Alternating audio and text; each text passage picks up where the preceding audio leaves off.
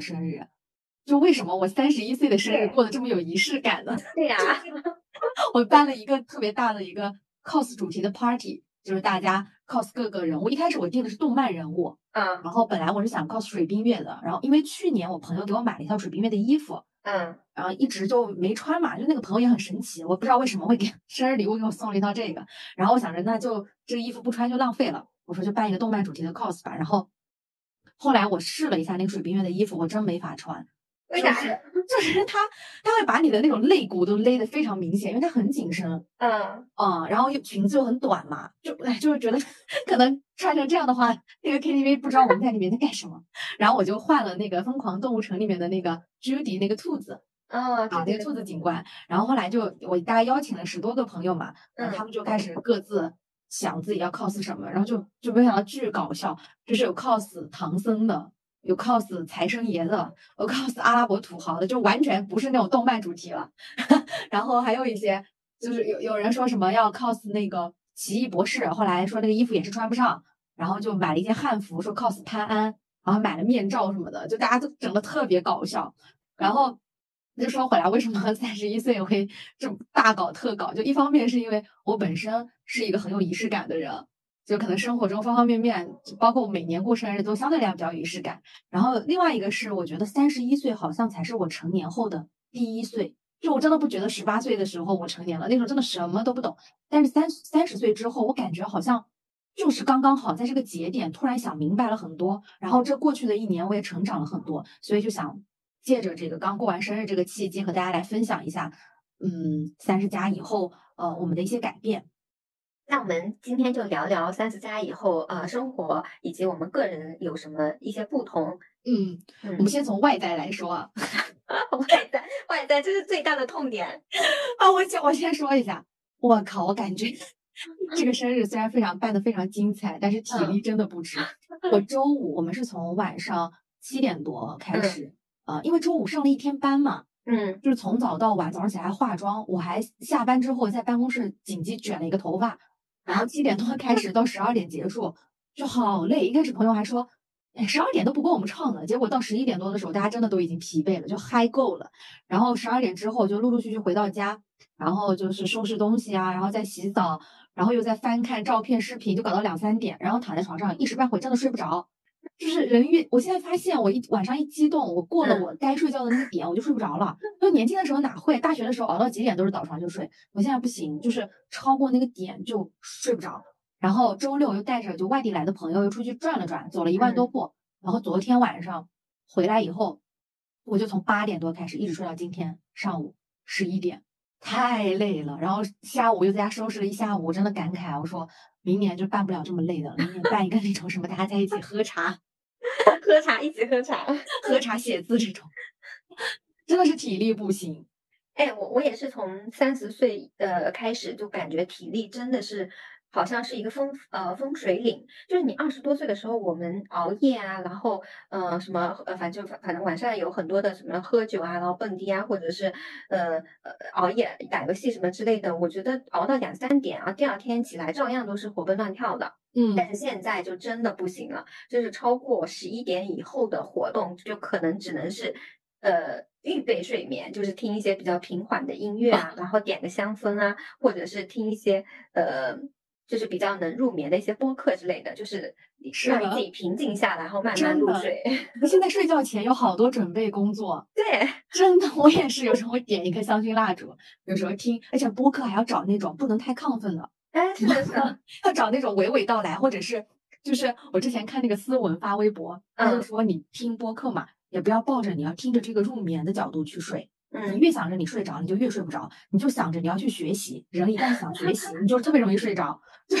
然后我后来就会听一些，对，就听一些那种分享知识类的播客，嗯，那种真的就还挺助眠的。而且我现在也是，就是我不知道从什么时候开始就一定要听那个白噪音，就有一段时间我是一定要听白噪音才能睡觉。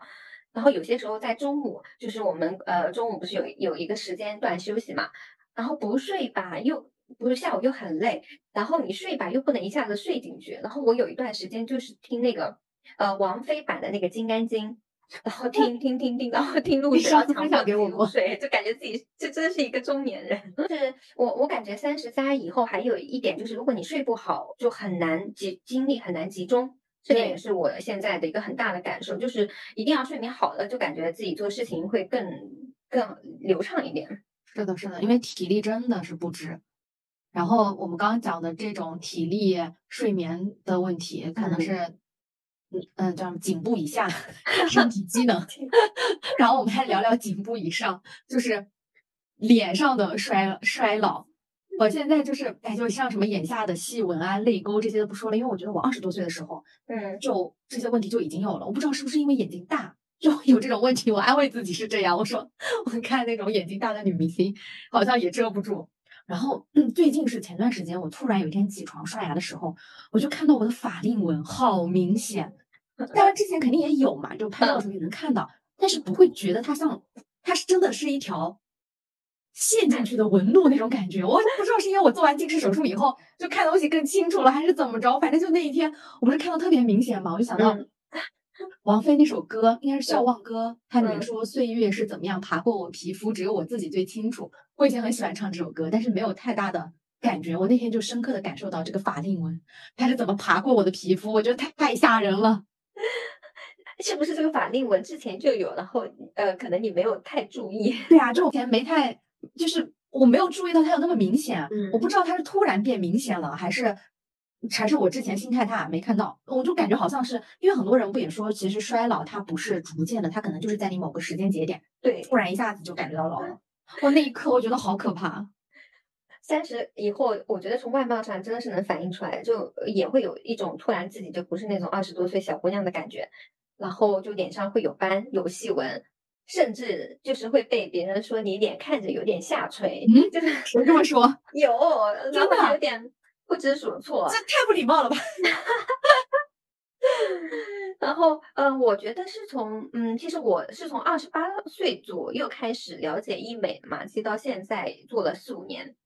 嗯，我觉得三十岁以后一个很大的变化就是不是追求我很美，而是追求就是自然美，就是如果素颜能很美的话就就可以了。二十多岁的时候就喜欢穿高跟鞋、染头发，然后喜欢化浓妆、贴假睫毛，基本上不化妆是不会出门。但是现在从三十岁开始，我觉得就是现在做的一切的医美都在为我的二十多岁的美丽重新买单。就以前化妆导致的皮肤长痘啊，然后化妆品对皮肤造成的一些伤害啊，我觉得现在就需要用就更贵的价格去重新想要一张二十岁不化妆的脸。这个这点是外貌上的，我觉得一个很大的一个变化吧。就刚刚你说的法令纹的那个问题，我也深有体会。我当时就是突然就觉得自己脸上两条阴影很明显，就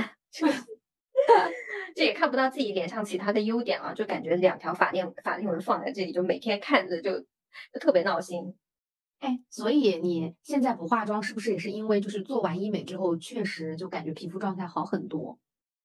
嗯，就是的，因为我其实做医美的目的就是说想要把我的皮肤呃保养好嘛。然后嗯第二点呢，是我现在不化妆的一个原因，呃，首先肯定是有的，就是基础能看。嗯第二点呢是，我觉得，嗯、也不知道是心态的变化吧。我觉得现在就是自然美，就是你看着就是纯素颜，就画个眉毛或者画个口红，有点气色这样就好了，就不想在我脸上增添更多的那种呃化学物质。就呃，嗯现在生活更像是一种去繁从简的这样的一个过程。呃，以前出门化妆要半小时，然后还要卸妆，然后还要你你还要保养，然后现在我就起床到出门就差不多十分钟就可以了。也有可能是现在生活的压力越来越大，就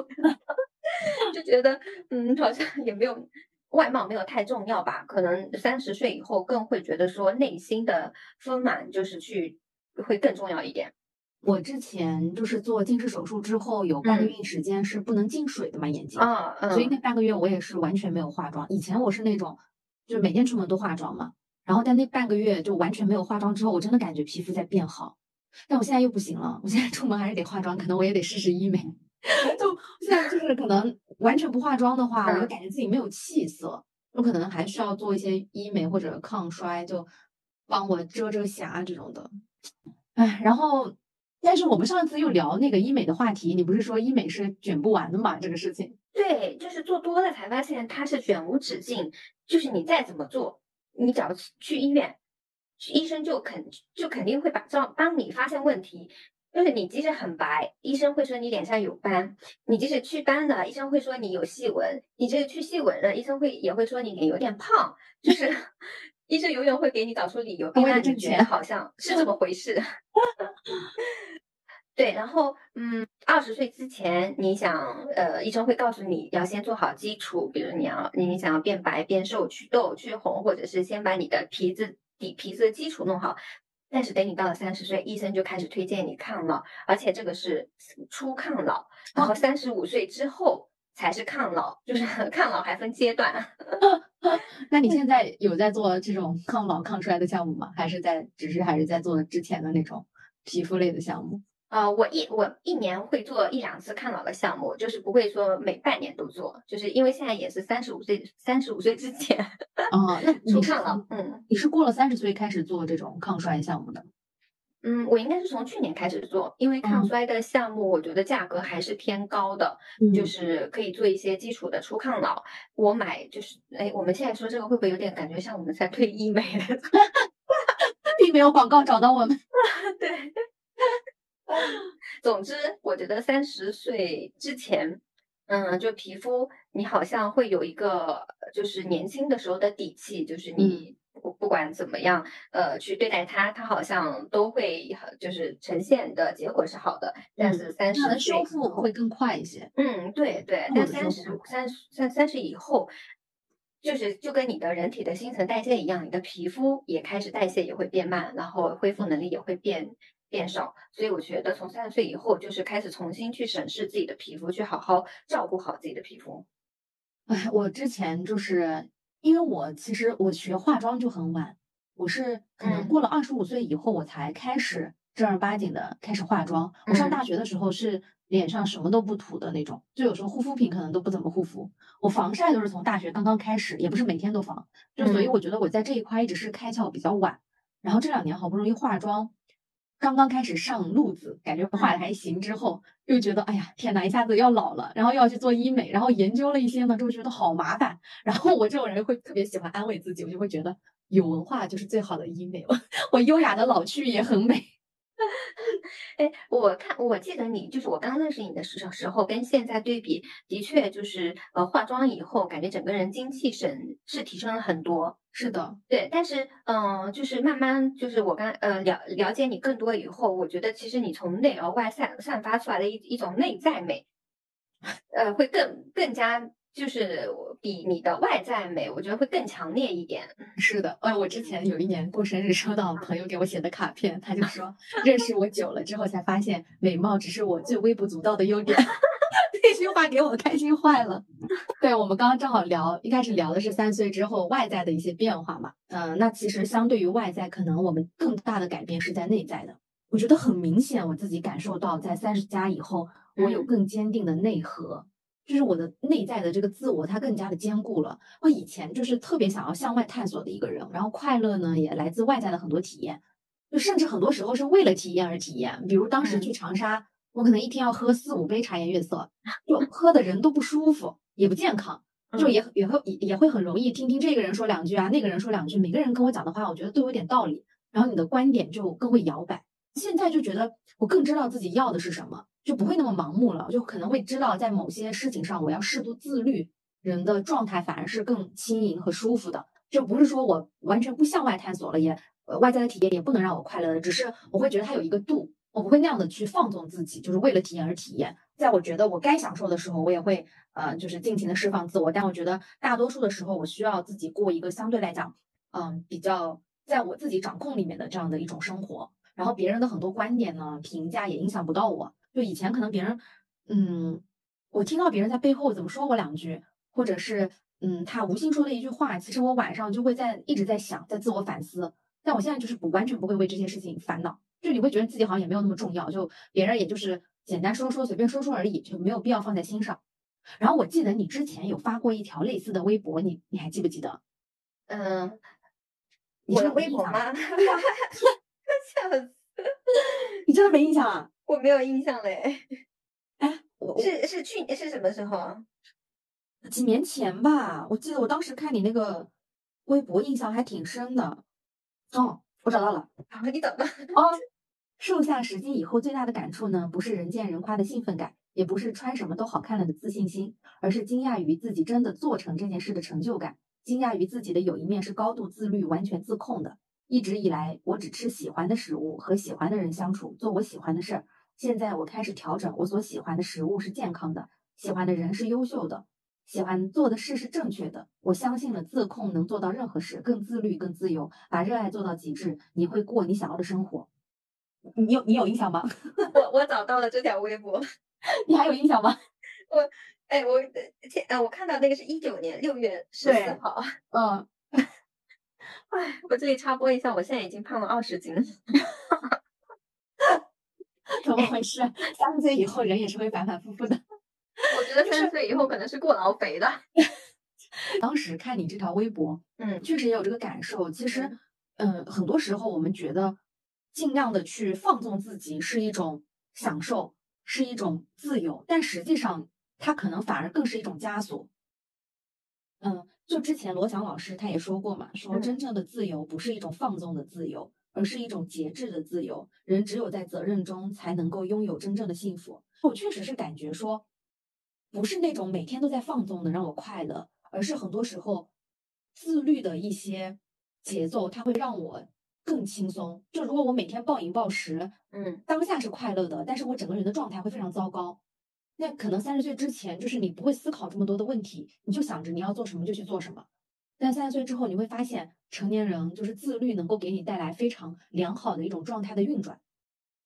是的，是的。哎，其实你刚刚说，嗯，就是不会想太多。呃，我的理解也是，就是三十岁以后，当你对就是向内探索以后，你呃可能会发现内耗变少了。那内耗变少以后，其实我们就呃会更能清楚自己想要什么，然后一些外面的一些杂音啊之类的，我们就把它去除掉。是的，嗯。然后你刚刚说三十呃三十岁之前快乐是有很多是来自外在体验嘛？那你三十岁以后的快乐呢？就是呃大部分会来自于哪里呢？就比方说呃你刚刚有提到有节制的自由嘛？嗯嗯嗯，那还有其他方面的一些呃来源。现在比如说外在外面。像周五和朋友就办这种 party，那个当下我肯定也是会感觉到快乐的。嗯，但是我之前有想过，就向外探索的这种快乐，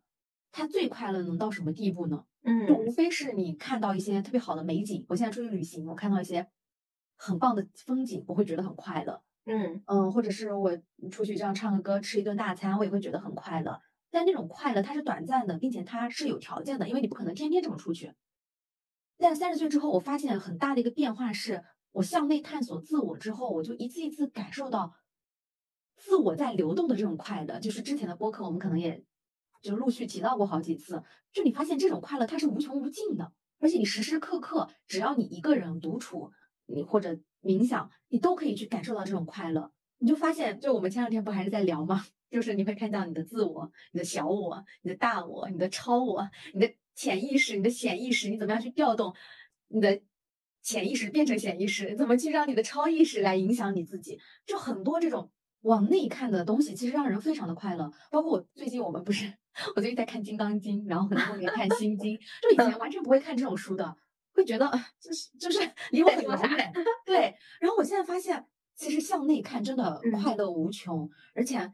我们一直都说，人这一辈子最重要的事情就是成为自己。对，但成为自己很多东西真的是要向内看的。然后你要深度的去收拾自己的内心。然后会看到你真的每个人是有不同的自我的，就是你会有这个自我和那个自我去对话。我现在经常在做一些事情的时候，我在当下感觉到我的那个本我，嗯，它就是非常被人性的这个枷锁所限制的。它容易，它会愤怒，它会嗯狂喜，它会生气。但是我那个超我会完全知道我有这样情绪的原因是什么，我就会更接受自己。这个超我也会告诉我自己，我应该怎么调整。就听起来好像很复杂，但是它实际上，你你的自我在流动的时候，这件事情它是非常顺理成章的，而且它会让你的状态越来越好。就很多你以前容易生气的事情，由于你现在你这个超我在跟你对话，你真的就放松了很多。你慢慢的向内看，就真的会发现，你现在精神上最大的这个愉悦，就是来自于内在，而且它永远有可以往上攀登的地方，而且它不不受任何条件的限制。对，它没有天花板，其实对，是的。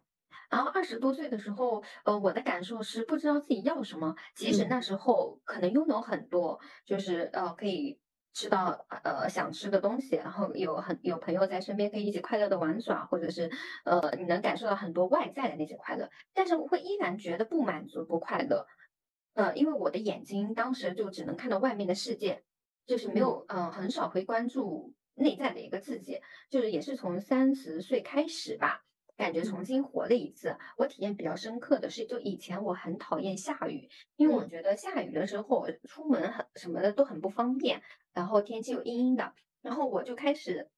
我是开始嗯、呃练习冥想以后，我就很喜欢下雨，因为我经常我我记得之前周末独处的时候，就是我就很期期盼它下雨，因为我是坐在那个窗台边上，然后下雨的时候进行冥想，然后我冥想十分钟以后再睁开眼睛，就我就突然会觉得。呃，就是眼前的雨声很清澈，然后呃，眼前的那个树木也也很清晰，就感觉整个世界重新就是明亮了起来。嗯就是那那个是我印象非常深刻的一次很满足的、很喜悦的那种感受。但这种感受不是来自于外在的，不是说我吃了什么好吃的东西，或者是我从别人那里获取的快乐，这个是我自己在独处的时候获取到的快乐。嗯，然后还有一点是，刚刚你你也说，就是可能不太会去去争论，或者是去嗯，就是一些消耗跟别人之间的一些能量吧。呃，嗯，三十岁以后会放下我执，就是以前年轻的时候就感觉很多东西都想要争一把，嗯嗯，但是三十岁以后就觉得可能会看清楚更多事情以后，会渐渐的，就是内心有也会有一个声音，就觉得有些事情你放下就好了。是的，嗯 就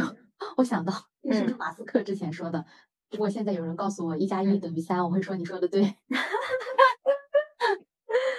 嗯，然后你刚才还提到你现在看那个下雨天，听到嗯。那个树叶摇摆，听雨声的那种嗯感受，对。就让我想到，其实我这两年看好多书，嗯。嗯，或者听很多人讲话，他们都提到一个，就是，呃，就包括像冥想，他会嗯。告诉你，其实你要爱这个真实的世界，然后你要体会嗯。到和真实的一些触碰。就以前我们喜欢的东西好像很抽象，就会喜欢一些虚无缥缈的、遥远的，就甚至喜欢爱情，也是喜欢一些想象中的爱情。是的但可能现在嗯你会喜欢具体的人，喜欢具体的事，然后你会吃这个食物的时候，你会真的感受到这个食物的美好。你在阳光下的时候，你会真切的感受到这个阳光洒在你身上的这种温暖，就是你会嗯觉得你和这个世界的所有的这些连接，它在这些层面上会变得更加的具体，然后你就会真实的感觉到自己在生活着，生活在这这个环境当中，也在爱一些非常具体的事情。呃，包括像悉达多那本书，就悉嗯达多他最后也是他经历了就是所有的这种人生的历练体验之后，他顿悟了以后，他再看这个现实世界，他就会感受到对现实的这种所有的真实的东西的喜爱。是的，嗯，就是我当时是应该是看看哪本书，可能是《当下的力量》吧，就是嗯呃练习怎么样能进入当下。然后他就嗯说，嗯，比方，嗯，你在洗手的时候，你就关注那个流水流过你手的那种感受，你就可以回到当下。然后其实回到当下以后，就是从内探索以后，我觉得我的焦焦虑也会比年轻的时候会少很多。嗯就是就像你刚刚说的，就沉浸在每每一件具体的事情里面，那呃内心一那那种嗯不缥缈的漂浮的一些焦虑，它其实就会消失。嗯，好多人都说，如果你一直活在过去的话，你的人嗯是很容易抑郁的。就你沉浸在嗯过去的痛苦里面，因为你对过往的很多回忆，基本上人对痛苦的这个记忆会比快乐要深嘛，所以你一直活在过去，这样的人会比较容易抑郁。然后你一直活在未来，就是你老是在畅想以后怎么怎么样，以后怎么嗯怎么办，人就容易容易焦虑。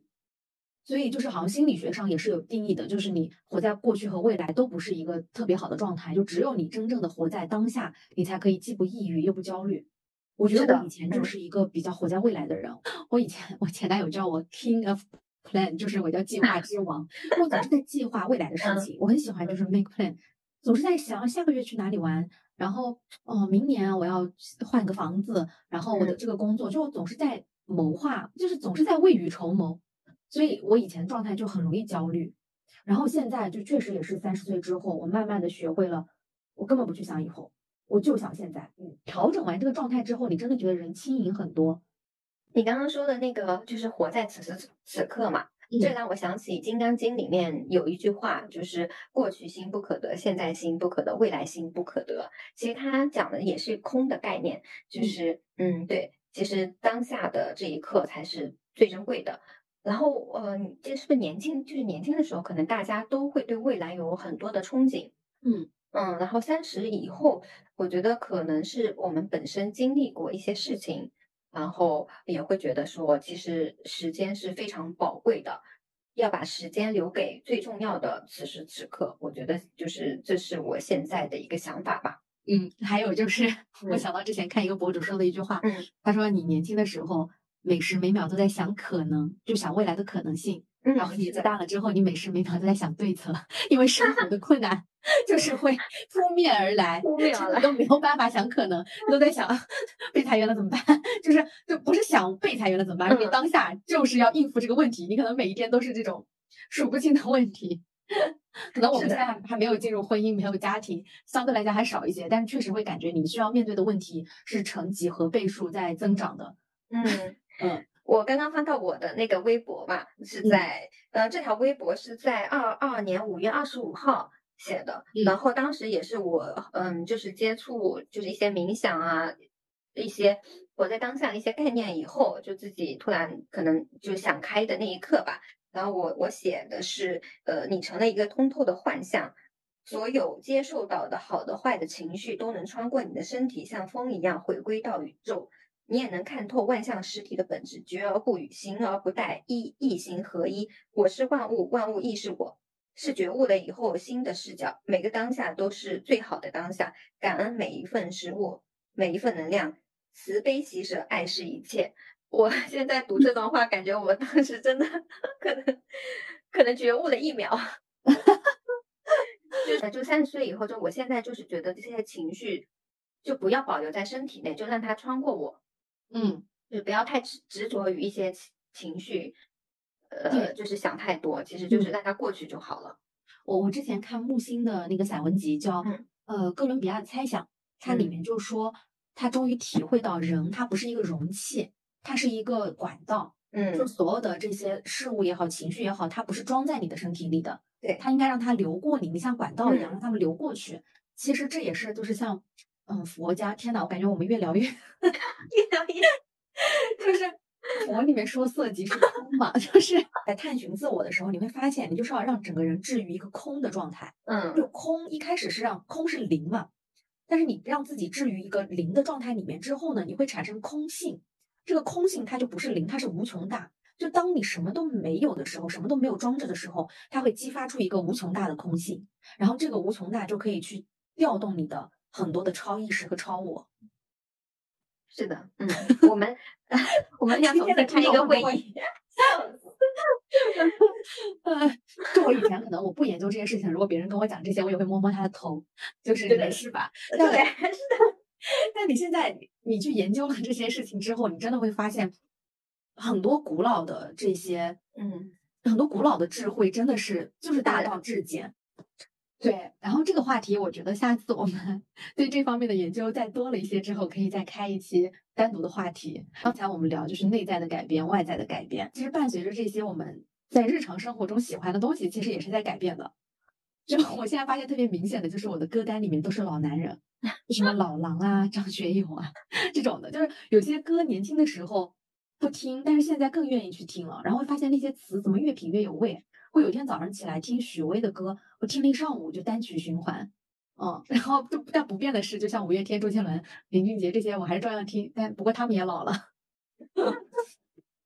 是的，哎，嗯，以前真的，我感觉年龄不一样，喜欢的东西会在改变的。其实，嗯，虽然说我现在也会喝奶茶。嗯，但是跟年轻的时候相比就没有这么想喝。现在的话会那个呃喝茶会比较多一点，就是喝茶的时候，比方说呃泡茶，它呃把茶叶放在茶杯里，然后那个水冲下去的那个状态，你就会因为你专注那那一刻的时候，你会就就会觉得很舒服。这可能也是专注当下的一种感受吧。然后你呃喝茶品茶的时候，你能感受到不同的茶，它在你嘴巴里有的味道是不一样。样的。有一些很老的茶，它的味道就是，嗯，就会跟比较就是呃比较年轻的茶味道就是不一样的。就现在就喜欢这样去研究一些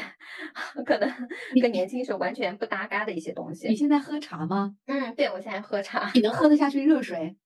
呃，就喝茶的时候会喝热水，因为我印象中你就是那种不管什么时候，哪怕来嗯大姨妈的时候都要喝冰水的人，从来不喝热水。是的，但我现在就是保温杯还是不会喝，但是现在会会泡茶喝，就是泡茶的那种感觉。我现在出门都会带保温杯，冬天我还买了那种便携的烧水壶，嗯，就是出去出差或者出去玩的时候，在酒店里面会烧水，然后倒到我的保温杯里面，第二天在路上就可以喝温水。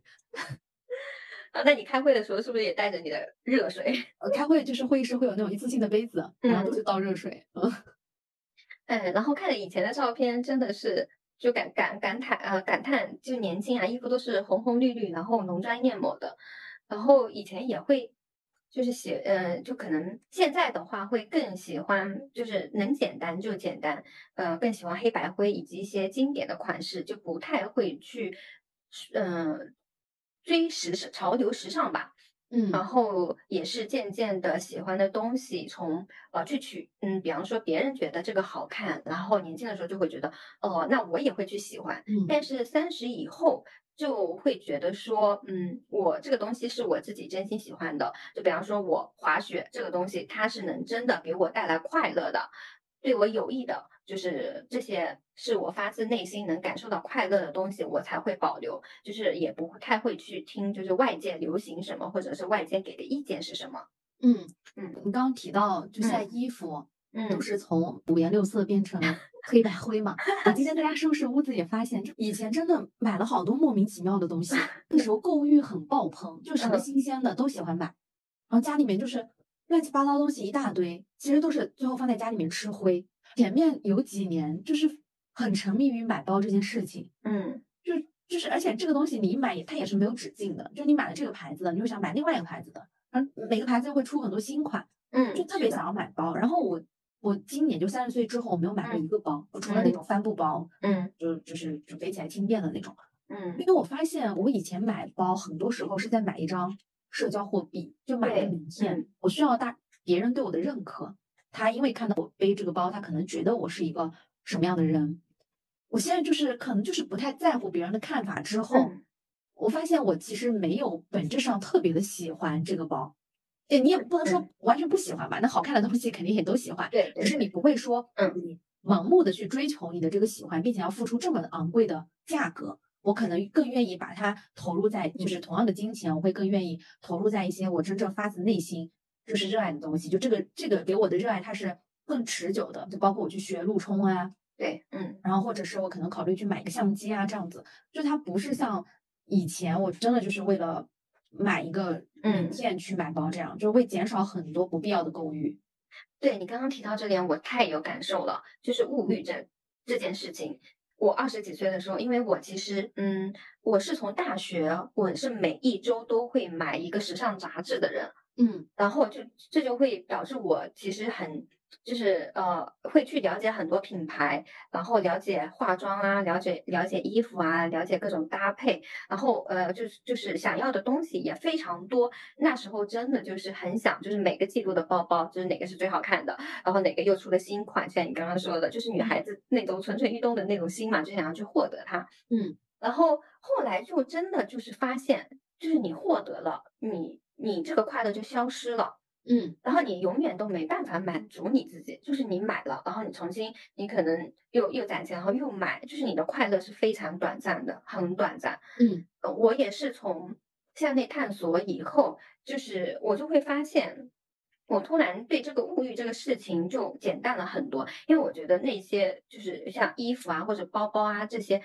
真的其实就是给别人看的。嗯然后我可能会更看重，就是我就不太在乎，呃，就是是不是最新的一个款式，或者是不是呃最好看的衣服。我就是我现在就会更关注我自己穿的舒服舒服不舒服。然后我每天就是背一个帆布包去上班，我也觉得非常的 OK，因为这个是很很便捷的，然后我自己也非常舒服的。所以三十岁以后的话，就会更关注我自己的感受，而不是关注别人对我的看法。嗯是的，是的。刚才又聊了一些我嗯们在三十岁以后其实喜欢的东西、追求的东西也是在嗯改变的嘛。嗯那呃，这些内在也好，外在也好，热爱的事情也好，它其实都是在构成一个新的自己。那嗯在三十加之后，我们对生命也会有一些新的理解嘛。就《重启人生》里面那个日剧，我不知道你有没有看，没有诶，我超推荐。听过，嗯这这部剧真的非常好看，就嗯、呃就一部日剧，它里啊面提到了一个一个时间刻度，就是说你你三岁的时候，可能一年是你人生的三分之一嘛，嗯但你等到三十岁的时候，一年就是你人生的三十分之一了。嗯，就是你随着哦年龄的这个增长之后，你会感觉每一年每一年就变得非常的快，然后嗯你有了一定的这种经历，它可能就是一个量变到质变的过程，然后你突然意识到生命它是非常在迅速流逝的一件事情之后，你就会真的认真的开始思考生命这件事情。我去年到今年看了有几本书，都是关于生命的故事。一本嗯是《当呼吸化为空气》，它是嗯讲的一个个哦体，嗯，对是一个医生，你也看了是吧？我看了，嗯嗯，讲的是一个医生，他呃被确诊成癌症之后，生命前他最后的一些想法和做的事情。然后命运是蔡崇达就是继皮囊之后出的一本新书，就皮囊是应该是最近十年中文最畅销的小说之一。嗯嗯、大概版税反正挣了好多钱，然后他就出了一本书《命运》，讲的是他呃老家就福建那个地方一个家族的故事。嗯然后还有就是呃，我非常喜欢的迟子健老师他写的《额尔古纳河右岸》，讲的是鄂温克这个民族的故事，就是从个体到呃家族到民族，他们之间的生命的有关于生命的故事。然后就你看完这些书籍之后，我觉得可能如果是早几年我看这些书不会有特别多的共鸣，但我现在看完这些这几本书之后，我真的觉得有非常强的连接，就你能感受到生命这件事情它是非常壮阔的。然后在这种壮阔的生命下，你愿意更勇敢的去体验，甚至去创造。然后你越来越愿意去在思考啊、创作、表达中感受生命的流动。就我会非常喜欢现在这种更厚重、更有质感的感受，就它会时时刻刻让我感受到我的生命在流动，我是一个有生命力的存在的一个个体。嗯，那就是听下来，我觉得你对自己现在三十岁的一个状态应该是挺满意的。嗯，我觉得非常满意。就是我之前嗯小的时候总觉得好像，诶，到了三十这个年龄很老对，好像因为你小时候的时候，你看到三十多肯定都是喊阿姨嘛，对，嗯嗯，然后就会觉得好像到这个节点，很多人会觉得好像给你传达的这些，就是你到三十岁，你可能必须应该怎么样，必须应该怎么样，它会让你对这个年龄感受到一些恐惧。但是当我嗯真正到了三十岁之后，我发现就是 damn good，你太好了吧！就我现在完全的经济独立，然后我知道自己喜欢什么事情，嗯我非常享受一个人独处的呃时候，我也能够拥有在这个年龄，我拥有我所筛选、所结交的一些特别珍贵的朋友，然后就觉得，嗯，这个状态真的太好了，就是。就我没有想过三十岁之后，就是三十岁的这第一年，我的人生能这么好。因为三十岁之前的前一个月，我失恋嘛，然后那段时间吃不好、睡不好，然后处于分手的痛苦中，嗯、也没什么心思工作，就是当时感觉好像啊是的，马上到三十了，感觉人生要完了一样。但你看，就是到三十一岁的时候，我突然发现，哎，我去看了五月天演唱会，我还抢到了张学友演唱会的门票。然后我的工作呢也有一些突破，涨了一点工资，虽然不多。哇，然后恭喜恭喜，我和身边的朋友相处也越来越自在。嗯就以前可能是什么朋友你都处嘛，现在是真的嗯是你跟你真正想要去，能有给给你带来有能量的这种社交场合你才去，就是真的是你自己最喜欢的朋友，不是以前那种无谓的社交。嗯然后嗯，就觉得整个的状态特别好，就是三十岁之之前那段崩溃的日子，我在那样的状态下是没有办法想象我现在是这样的一种生活，所以也是很想给大家分享。嗯，可能听我们播客的很多人，他可能还没有过三十岁，我想告诉他们，真的三十岁太棒了。然后，如果已经过了三十岁的，就恭喜大家，就是可以持续的享受这样的生命力。嗯。对你刚刚提到那个呃 damn good 嘛，我想起来蔡依林她之前在那个演唱会上，她嗯。过那个四十岁生呃四十岁嘛，然后她就说四十岁是个很棒的年纪，嗯，呃，如果你现在还没四十岁，我就跟你讲说四十岁真的 feel damn good，就是可能我们到四十岁会觉得 better，就比现在还要好。是的，因为我们从三十岁开始就能，嗯，首先是对内探索，然后像是重新开始活自己。那四十岁肯定会比我们现在的三十岁会更加的内心会更更加的丰满丰富。那我觉得，如果从生命的角度来看，如果一个人内心的丰富程度越高的话，其实呃整个生命，嗯，它就会就更厚重嘛，更更会有质感。是的，是的，嗯嗯。然后三十岁，我觉得还有一点是，可能对自己的生活会有更多的掌控力吧。二十多岁的时候会觉得，嗯，会感受到就是会有很多无力的地方，然后会觉得自己一直在奔跑，然后一直在遭遇不同的事情，呃，不一样的人，遭遇很多挫折、失败，呃，然后就会觉得，就呃，就会想很多未来的事情。但是三十岁以后，可能经历过那些之后，嗯，就会。嗯，对自就更更勇敢的会为自己的行为负责，这一点也是我三十以后的一个比较深刻的一个体验。嗯，反正总体来说，三十岁之后，我们俩肯定都是感觉越过越好。嗯嗯，就越来越丰盈，越来越丰富，越来越充实，越来越自在。好，然后我们今天也聊了很多，不知不觉之间，然后最后，其实，在做这期播客前，我就想好了这一期的结语，是我前段时间看到刘亮程老师，就是一个人的村庄的作者，呃，也是第十一届茅盾文学奖的得主，呃，刘亮程老师他之前在先锋书店的一个分享活动上说的一段话，他说谈到时间，我意识到自己已经六十岁了，一个人在生命中积累了六十个年月，仿佛他有资格谈时间。时间对于我来说不是流失，而是积攒，一年一年的在自己的生命中摞起了六十层的高度，六十个白天黑夜的高度。我生活在北方，六十年的岁月就在眼前，它就是田野上的麦子黄了六十次，青了六十次，仅此而已。一个人的生命就是如此的简单，六十年明明白白摆在眼前。写一个人的村庄时，我三十岁，在城市打工。回望那个离开以后才发现是家乡的地方，写成了一个人的村庄。我从生命的三十岁开始就知道往前走是四十岁、五十岁、六十岁。但作为一个文学写作者，我在往回走，回到那个被自己扔在远处的小村庄，那个被许多人遗忘的地方。那是我们的祖辈走出的地方，也是产生过《诗经》唐诗宋词的地方。那就是我笔下的村庄。文学是我的往事，也是人类的往事。总有一些地方让我们不断的回去。所以我特别喜欢。他讲的这段话，他其实因为已经六十岁了，那我们可能还是在三十岁这样的一个年龄，可能他更有资格去谈论时间。但是他其实把时间描绘的非常的轻盈。然后他最后说，总有一些地方让我们不断的回去。对，是的，就是会有很多美好让我们回去，但是也会有更多美好让我们愿意往前走。因为三十岁的我们就是更勇敢了，然后我们愿意去拥抱所有的未来的可能，也愿意去享受每一个。我们正在经历的当下，然后祝所有的人都可以享受自己的每一岁，不要被年龄所限制住你的任何的可能性。嗯，我想起罗曼·罗兰的一句话是：世界上只有一种真正的英雄主义，那就是在看清生活的真相后依然热爱生活。我希望我们都能像现在一样，以后每个日子都可以热爱生活。是的，是的。嗯，那我们今天的播客就录到这里啦。呃，欢迎大家多多订阅。那我们下期再见喽，拜拜拜拜。